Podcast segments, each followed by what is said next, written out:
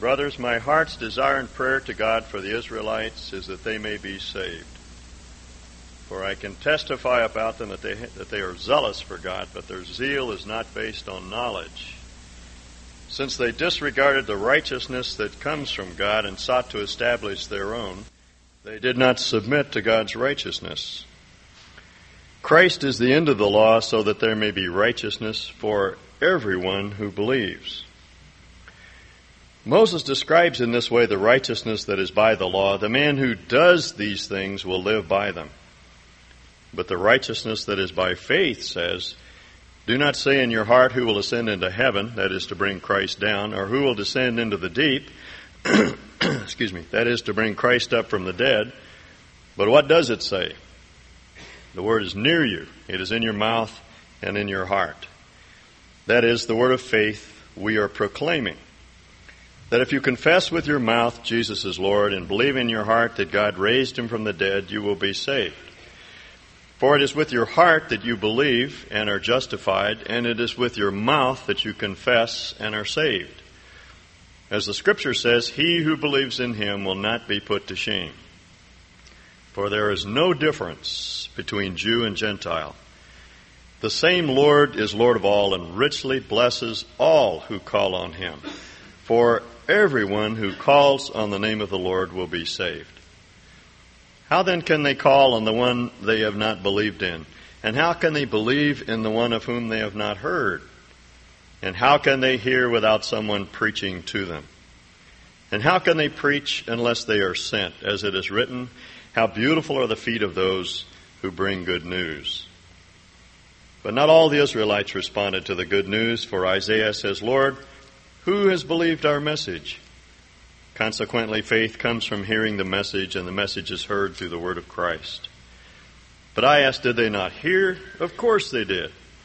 Their voice has gone out into all the earth, their words to the ends of the world. Again, I ask, did Israel not understand? First, Moses says, I will make you envious by means of those who are not a nation. I will make you angry by a nation that has no understanding. Then Isaiah boldly or clearly says, I was found by those who did not seek me. I reveal myself to those who did not ask for me. But concerning Israel, he says, all day long I have held out my hands to a disobedient and obstinate people. Now, for the benefit of those of you this morning who are visitors, I would like to say again that our custom here on Sunday morning is to systematically teach through a text of Scripture. And uh, for the past uh, months, we've been going through Paul's epistle to the church in Rome, the book we call the book of Romans. Paul's concern in the first eight chapters of this book is to establish the fact that, uh, that God loves us, He likes us, He cares about us. He Himself took the initiative to reach out to us, and our response is to respond to that love by simply accepting what He has done. There's nothing we can add to that salvation. It's, it's a gift. It's gratis. We accept what God has done for us. Now in chapter 9, Paul raises the question of uh, Israel. How does Israel fit into God's scheme to bring salvation to the world? Because for the 2,000 years prior to Paul's time, Israel uh, the people of Israel were the missionaries whose, whose job it was, whose function it was to preach the gospel to the nations. God wanted the world to know that He loved them, and Israel was the picked instrument, the instrument, the chosen instrument, the elect people through whom God made proclamation of that of that message. But it appears from the first uh, eight chapters of Romans that uh, Israel no longer has a special place because anyone can come to Christ. And as Paul points out, there is now a new Israel, the church of God, the church is constituted the missionary force. The church is composed of both Jew and Gentile. So there's a new nation, new nation of missionaries. Well, then the question comes up what, what about Israel? They've been moved off center stage, and the church has been moved center stage. What can we say about Israel? Can they still come to Christ? Of course they can. They come on the same basis that, uh, that Gentiles come. Any Jew comes to Christ, not by keeping the law, but by believing the good news that God has already done everything for us that needs to be done. We simply have to accept it. Now that's Paul's concern in chapter 9. He, he wants us to know, uh, or pardon, pardon, me, in chapter 10, he wants us to know that Jews come on the same basis, and therefore the proclamation of the gospel to Jews is precisely the same proclamation as made to Gentiles. It doesn't make any difference whether we're talking to Jews or Gentiles, the message is always the same. And the significance of this chapter for us is that it teaches us how to evangelize, how to share our faith, how to give our faith away, not only to Jews, but to Gentiles, because, as I say, the principles are the same.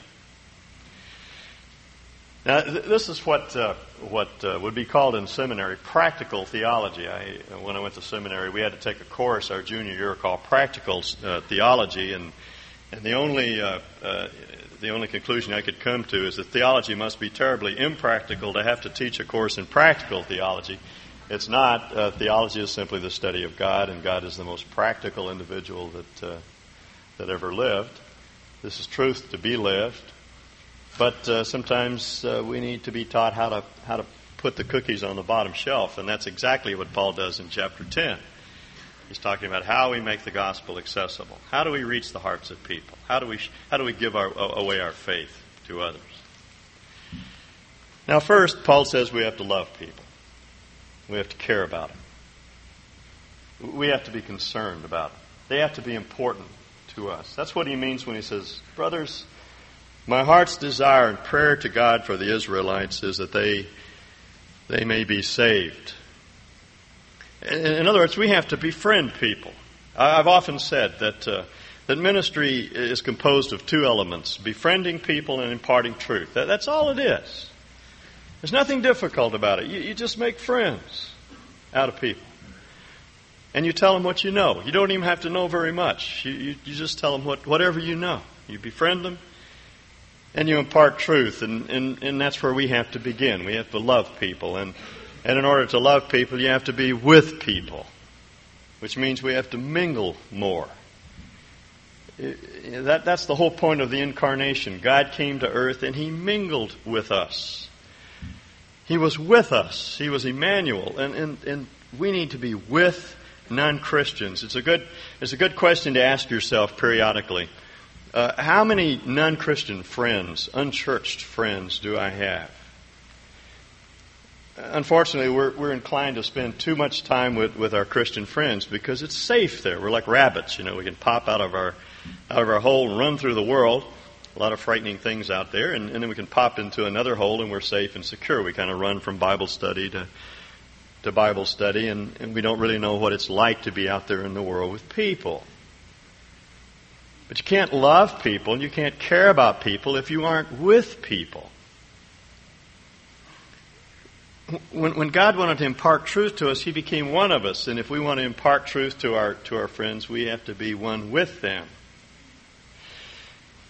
It, it concerns me some of our, uh, some of our standoffish techniques, you know, uh, Bible billboards and uh, Turn or Burn t shirts and and uh, Burma shave signs that preach the gospel and, and, and those sorts of things. They, they, don't communicate, I think they alienate. Uh, I don't have any problem with tracts. I think uh, these little booklets that we hand out can be very effective, but uh, but sometimes that becomes our only means of evangelism. We just plop a tract down and we felt that we've done our part, and there's there's been no impartation of love and concern I was with a couple last uh, last Sunday. We were having lunch with them, and and they they laid a tract down on the plate, or rather, they handed it to the waitress. But but it was very obvious to me that uh, that that behind that simple act there was a lot of love. They really had cared for that woman, and they knew her from the past, had talked to her, and, and they were communicating love, not just trying to get a get a message across. You see. We have to be with people. We have to, we have to love people. We can't mechanize and trivialize the gospel by getting our patter down pat and learning how to smile the right way and, and get all the techniques down. We, we really have to know people. We have to understand them. And we have to, we have to care about them. And we shouldn't argue with them ever. Ever.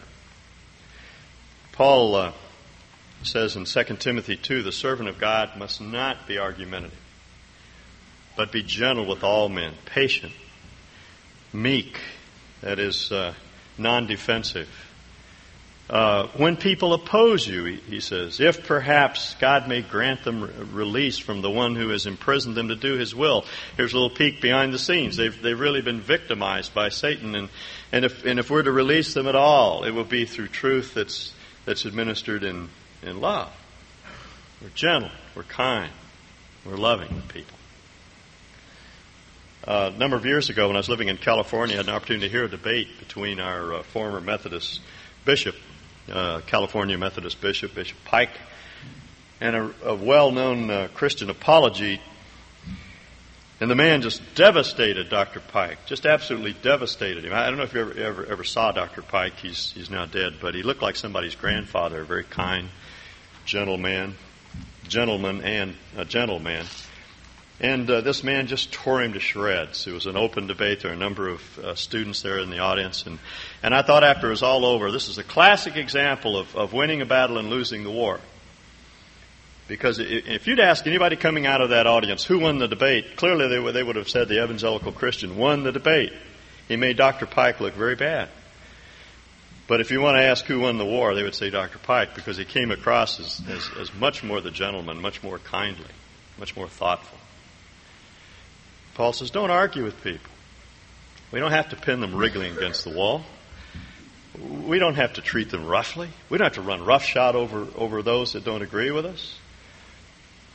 What Paul tells us is that we need to be concerned about them.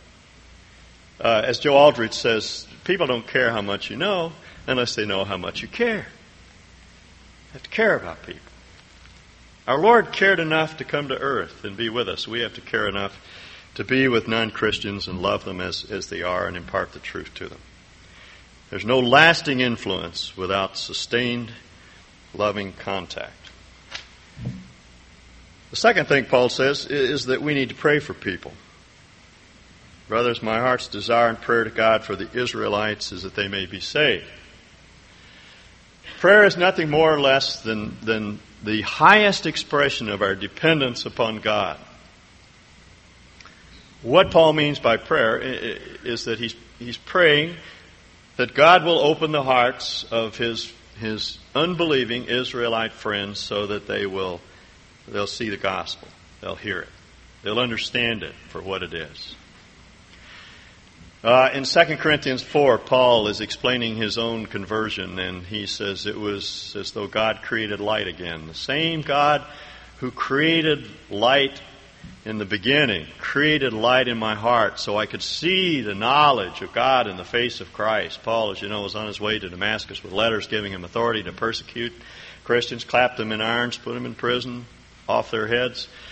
That, that, that, was his, that was his goal. And along the way, he was arrested by the risen Lord who appeared to him in blinding light and and Paul says that's that's archetypical. That's that's the way God has to open minds. The God of this world, he says, has blinded the minds of those that are unbelieving, so that they cannot see the face of Christ. And and the same God who said, "Let there be light" in the beginning, has to has to cause you know he pulls the chain, the light comes on, and oh, I see. You've probably had the experience I have of talking to someone and explaining the gospel over and over and over again to them. They just can't see it. That's what Paul calls that satanic blinding. The God of this world has blinded their minds, and then the light goes on, and they see. They say, "Aha, I see." And that's where prayer comes in. Now, what that does for us, I think, is deliver us from the feeling that somehow we have to convince people. That it's the power of our persuasion that opens people's minds. We don't have to argue with people. That helps you to relax if you know it all depends upon God.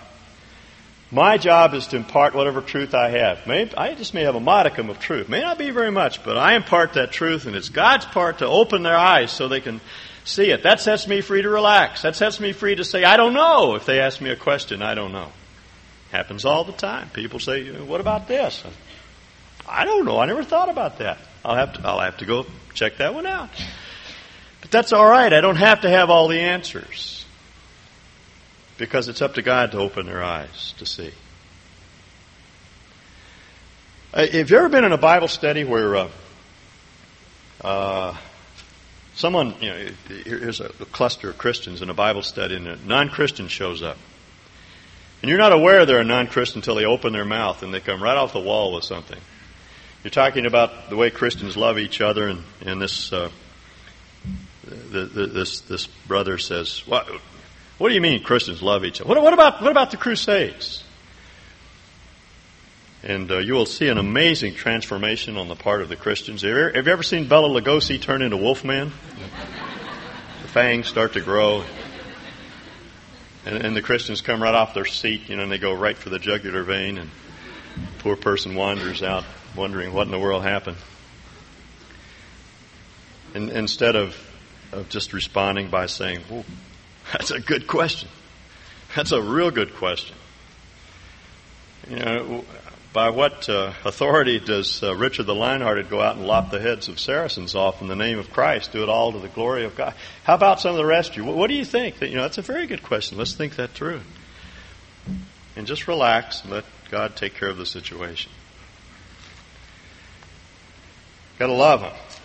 And we got to depend upon God to open their eyes to see. I have a favorite story. I told it to you some years ago. Some of you will, will recall it. But I just love to tell it because the spirit of the man comes through. This, this is the way we ought to do evangelism. I had a friend, Matt Prince, who was invited over to a, a friend's house, a Christian friend's house, to evangelize his friend, which is the sort of thing you should never do. I mean, you know, you should evangelize your friend, but, but uh, this man invited Matt over to evangelize. Had dinner, and the fellow knew he'd been set up, and, and he was very hostile toward Christians. And all night he, he kept he kept he kept jo- goading Matt.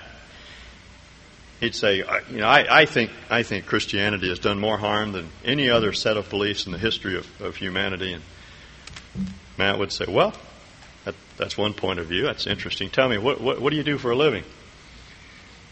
and uh, they chatted for a while about his uh, his job, and then he said, uh, and, I, and, Christians are down on women. Paul was was a misogynist, and he hated women, and so much harm done in the name of uh, of Christianity to women. And Matt says, well, could be. Uh, tell me, what, what, do you like to do for fun? Do you like to fish, hunt? What do you, what do you do? And they chatted about that for a while. Anyway, the night went on like this, and, and as they were leaving, uh, this man turned to Matt and he said, One more thing about Christians. And Matt put his arm around him. He said, Whoa, wait a minute. Wait a minute. He said, All, all evening you've been trying to talk to me about God. He said, What is it? Are you some kind of religious nut or something?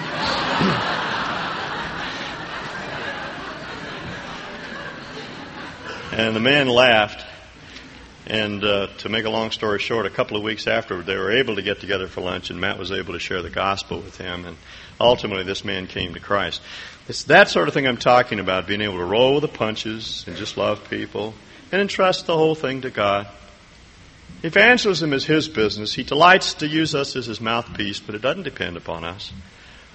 Our job is to make friends of people and tell them what we know and put, put the rest of the, of the whole process into God's hands, takes the pressure off of us. The third thing that, w- that we need to uh, think about is uh, the way uh, non Christians are.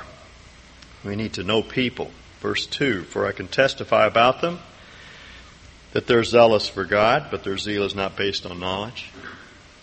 He's, he's referring to his uh, fellow Israelites, but you know it's also true of, of those of us that are Gentiles, even non Christians, have some knowledge of God, some some nodding acquaintance with Him, and, and some desire for holiness and righteousness. It, that's what Paul calls the law. It's written in the heart. I, I rarely run into anyone who, who is truly atheistic. Most people have some hunger for spiritual things. In fact, that's my favorite question, one of my favorite questions.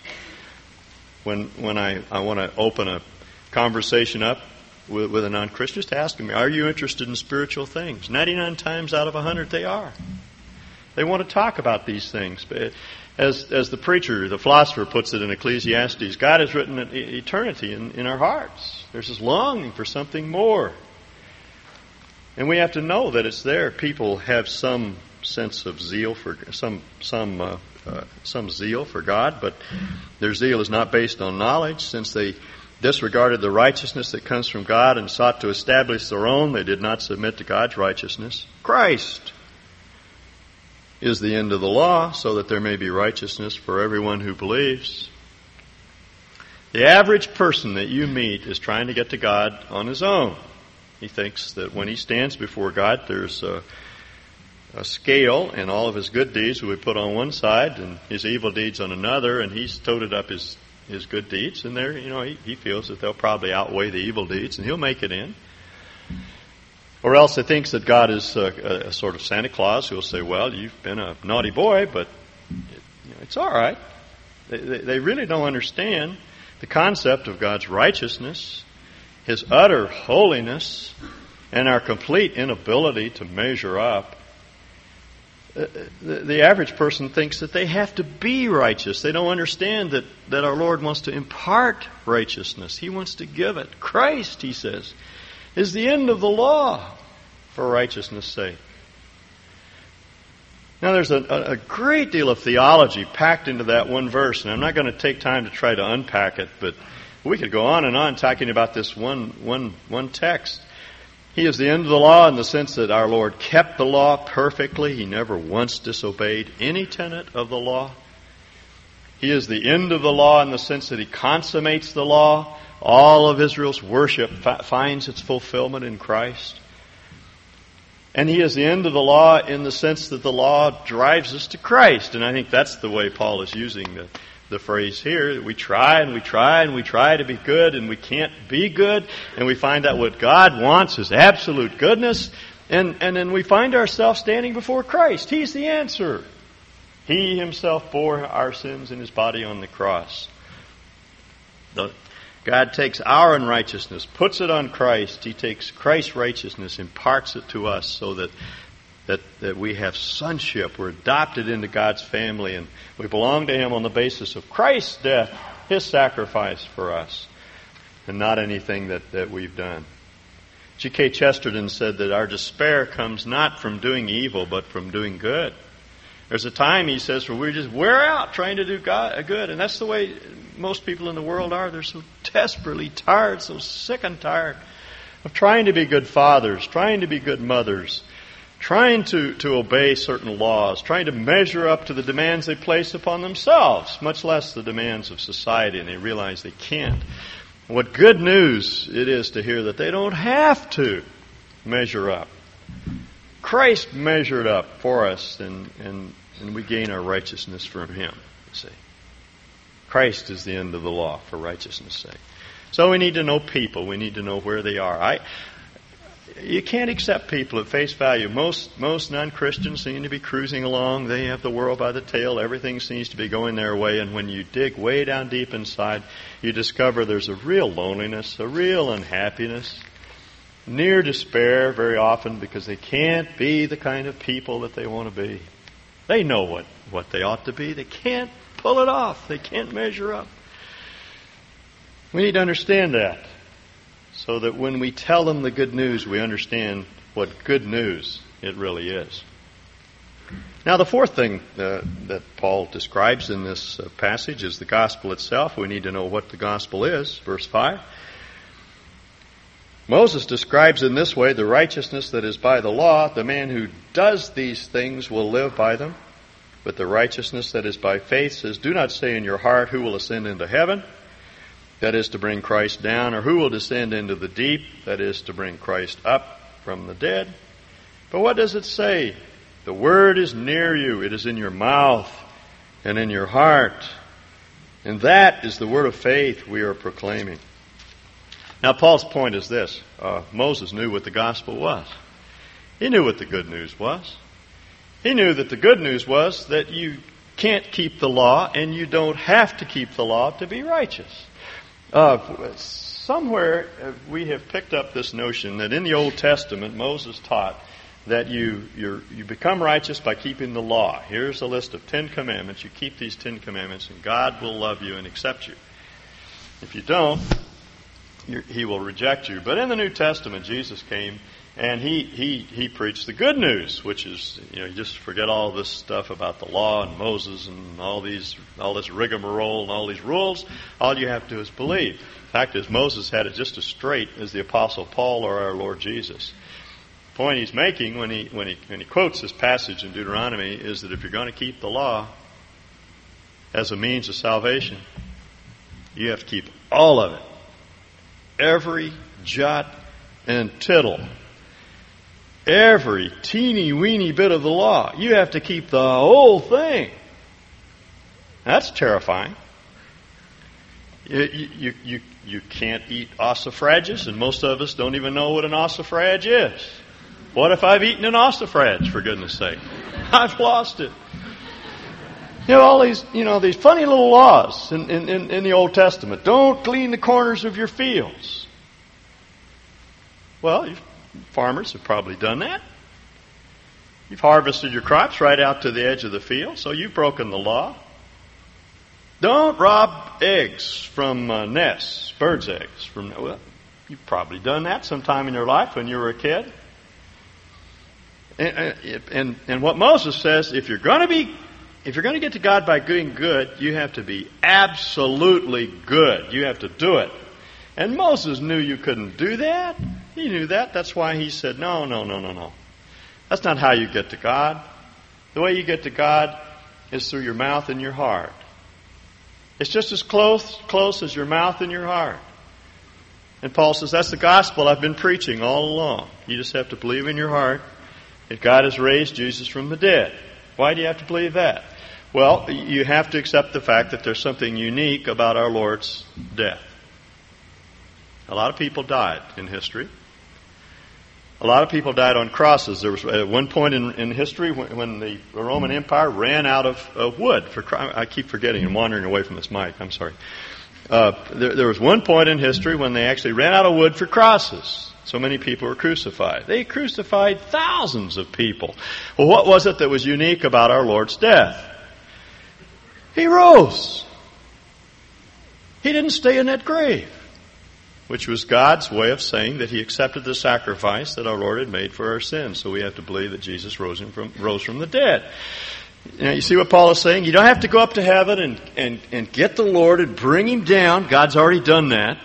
You don't have to go down into the grave and bring the Lord up. God's already done that. God raised Jesus from the dead. What do you have to do? You have to believe in your heart that He rose from the dead, and you have to confess with your mouth that Jesus is Lord. That's simple.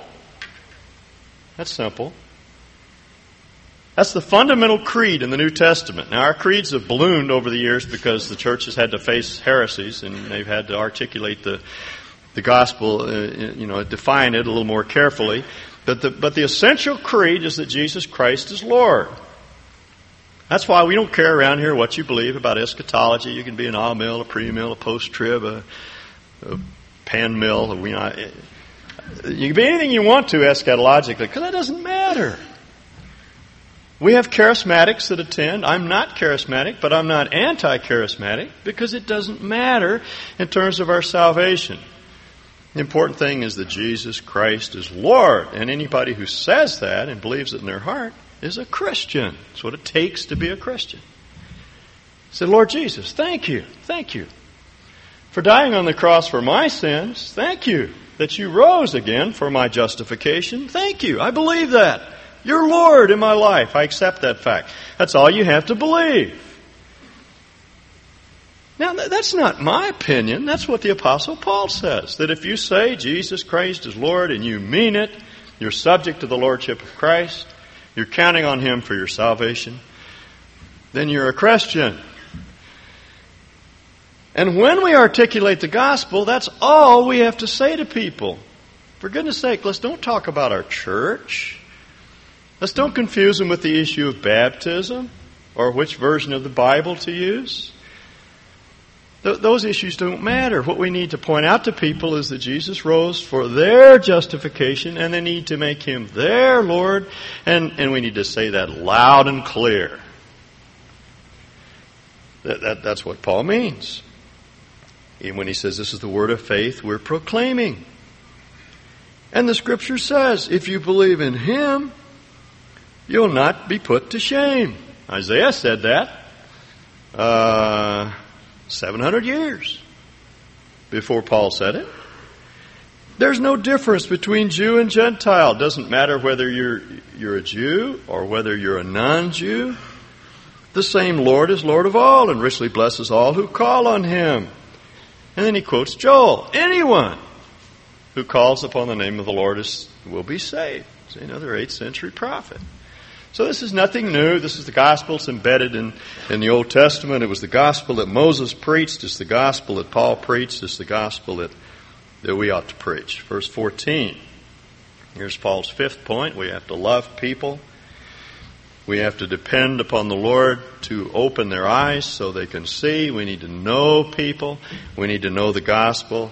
And finally, we need to proclaim the gospel. How then can they call on the one they have not believed in? Well, you can't call on Christ if you don't believe in Him. How can they believe in the one of whom they have not heard? Well, you can't believe in Him if you've never heard about Him. And how can they hear without someone preaching to them? Now, when you think of a preacher, you think of someone like me, or you think of someone with a turnaround collar, someone who's, who's you know, he, he gets paid to preach the gospel. Y'all are good for nothing. I get paid to be good, see? but Paul's not talking about clergymen or preachers. It's a word for proclamation. All of you are intended to be preachers. If you've heard the gospel and believed it and Christ is dwelling in your heart, if He's your Lord, then you are a preacher. You can proclaim it. Uh, how can they hear without someone preaching to them? And how can they preach unless they're sent? As it is written, how beautiful are the feet of those who bring good news. Judy Johnstone did this. I just laughed out loud when I came in this morning and saw it. I love it. Look at those ugly feet. That's exactly what feet look like. Have you ever looked at your feet? They are ugly. Worse looking things than their body. Isaiah said, how beautiful are the feet of those that preach the gospel of peace. Paul says the same thing. You look at those feet, and if those feet get you moving to preach the gospel to somebody else, you got beautiful feet. you may have corns on both feet, and your toenails may turn up, you know, and they're ugly as sin, but, but if those feet are used to carry you around proclaiming the gospel of Christ, your feet are beautiful. Even if you don't have feet, even if you're in a wheelchair or you're on crutches, your your feet are still beautiful if you're if you're if they're being used to preach the gospel. Say, somebody's got to tell them. Who's going to tell them out there? God could have uh, uh, uh, written it in the sky, uh, but you see, he, he, he has condescended in, in a very real sense to preach the gospel through us. We get to be the spokesman. We get to share it with others. And uh, when we do, when we do, people can hear it and they can believe it and they can call upon the name of Christ. Now uh, we've got to we've got to bring this thing to a close, but I want to look at just the last section, verses 16 through 21. Because the point that Paul is making there is that some will not respond, and we need to know why. Not all the Israelites responded to the good news. For Isaiah says, Lord, who has believed our message? In other words, the very, uh, as I said last week, Israel's scandal is that the very message they were called upon to proclaim is the message that they didn't believe. Who has believed our message? Consequently, faith comes from hearing the message, and the message is heard through the word of Christ. But I asked, didn't they hear? Of course they did. Their voice has gone out into all the earth, their, their words to the ends of the world. Paul picks an unusual uh, passage to document this notion that they've heard. It's from Psalm 19. You'll recognize the quotation. It begins, the, the, the heavens declare the glory of God, and the firmament, that is the, uh, the space, the flattened out space that we see when we look up, uh, the heavens declare the glory of God, and the firmament shows his handiwork. Night unto night they, they speak. Day to, unto day uh, their message is proclaimed. He's talking about the knowledge of God that comes through natural revelation. If you open your eyes and look around you, you'll see that there's design and order in the universe, and you come to a couple of conclusions. One, there must be a God out there, and uh, He's a God of power. Uh, there is order and meaning and significance in the universe. There must be a personality behind it and there's power behind it. If you think at all, you'd come to that conclusion. What he's saying is that even if Israelites have not heard the, the full orbed gospel, they've heard enough to begin to move toward it. They have a modicum of truth. And when people respond to the truth that they have, then God will get them more and more. The problem is there's something wrong with the heart. They haven't even responded to the little bit of revelation that's been given to them. Haven't they heard? You bet your life they've heard. That's not the problem. They've heard. But something else is wrong. Again, I asked, did Israel not understand? Well, maybe not. Maybe not. But again, that's not the point. Moses says, I'll make you envious by means of those who are not a nation. I'll make you angry by a nation that has no understanding. Gentiles didn't understand it any better than the Jews did, but they believed it. I have this marvelous little computer that does all these incredible things, and I don't understand how that thing works. It just does it. I don't have to understand. I just turn it on in the morning and start typing away, and it does its thing. That's Paul's point. You don't have to know everything about the gospel. You don't have to understand it all. You don't have to know the order of divine decrees. You don't have to be able to put the whole thing together theologically. You'll grow into an understanding as you grow up in Christ, but, but, but, but the essential fact is just believing that Jesus is Lord, that He died on the cross for your sins, and that He rose, that the Father rose, uh, raised Him from the dead for your justification. You don't have to understand. The Gentiles understood or didn't understand, and they they uh, believed. Then uh, Isaiah boldly says, "I was found by those who did not seek me; those are the Gentiles. I will reveal myself to those who did not ask for me." But concerning Israel, he says, "All day long I have held out my hands to a disobedient and obstinate people." Do you know why people don't accept the gospel? It's not because it's not intellectually credible. It's not because they they don't see that they need a Savior. The problem is just an old hard heart. We've all got one. God has to break up the hardness of our, of our heart. The problem is never, never intellectual. The problem is moral. People reject the gospel not because they, they don't see the truth. It's because they do not want to submit to God's way of, of righteousness. They want to live their own life. They want to do their own thing.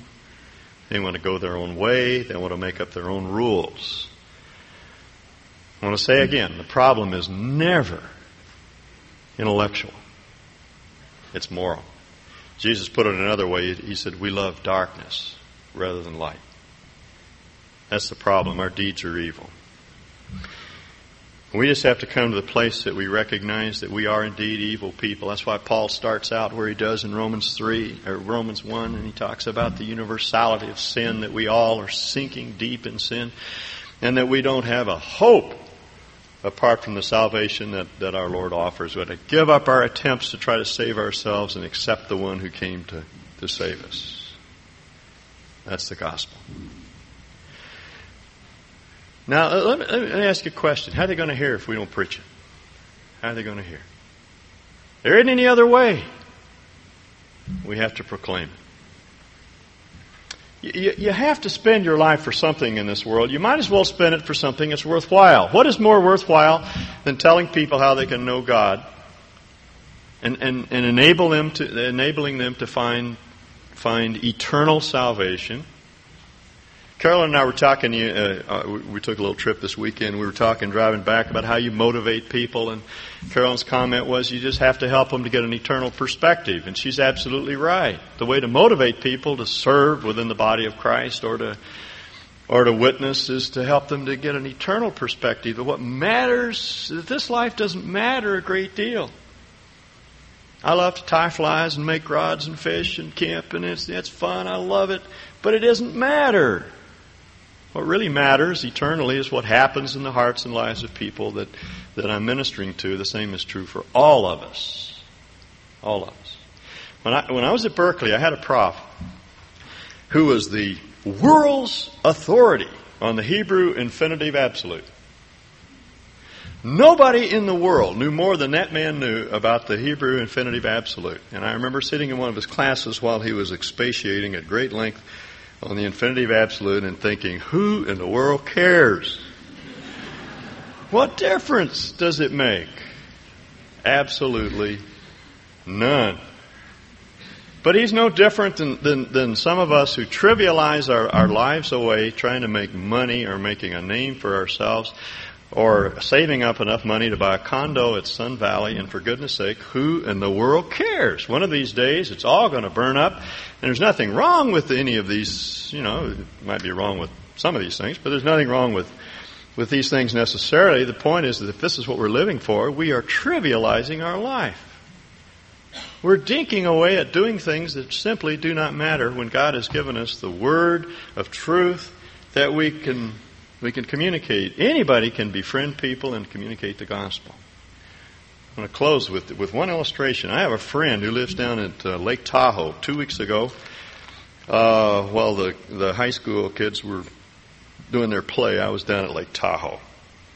It's tough duty, but somebody's got to do it. And I was speaking uh, to a men's group down there, 41 men, included, including myself, that are all the product of one man's ministry. I was impressed. This guy went up to Lake Tahoe about five years ago, and uh, reti- he, he was a he's very wealthy, lived in the Bay Area, made a great deal of money, retired early, isn't that much older than I am, and he moved up to Lake Tahoe built a beautiful house on the North Shore, right on the water, bought a boat, and set out to spend the rest of his life fishing for Mackinaw. And after about a week of fishing for Mackinaw, he decided this was a waste. And he got involved in a Bible study with some other men up there, and they, they started studying the Word, and he really got turned on. And, and he started gathering some of the men in that community in a little group. They met for breakfast, four or five of them, and he started teaching them the Word. And he started sharing his faith with people on the, uh, in Tahoe City and on the North Shore. Man after man came to Christ, and some of their families came to Christ. The uh, ski coach at the University of Utah met the Lord as a result of this man's ministry. I got to meet him. Friend of Terry Papays, by the way. He, told me to tell Terry. He used to race with Terry when they when they skied, and and uh, he said, "Be sure and tell Terry I'm not the man I used to be." He's come to Christ as a result of this man's ministry who just very quietly and methodically has gone about befriending men up in that area and, and imparting truth to them. And one after another are coming to Christ and growing in that relationship. And I say, boy, what a way to retire. Most men I know retire and die. If they don't die physically, they die internally. They just shrivel up and die. Here's a man that has something to live for. So I want to leave you with that, with that question again. How, how, how can they hear unless we preach it? And as Isaiah says, how beautiful are the feet of those that preach the gospel of good news. Let's pray.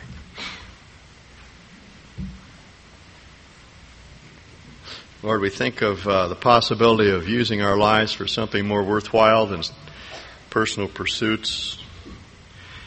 We know the emptiness and the loneliness that comes from living for ourselves. You are absolutely right. The more we try to find ourselves, the more we lose ourselves. The more we lose ourselves for your sake, the more of ourselves we find. Lord, we, we, we want to, to care about the people around us. Give us your love for those that we, that we know. Help us to see them as you see them. Help us to see behind the facades and the and the faces that uh, men and women paint on to the real hunger and loneliness of their hearts and help us to love them for your sake and impart to them the truth that you've imparted to us. Help us to pass it on. We know that uh, that you're in this thing with us. You've called us into it, and you would never abandon us or forsake us. It's your ministry, and you've called us alongside to share in it with you. We thank you for that. We thank you for these uh, these words of the apostles that that put fiber into our souls, and stiffen our backbones, and and give us courage, Lord. Thank you for for this time in, in your word, for the encouraging word. We thank you in Jesus' name.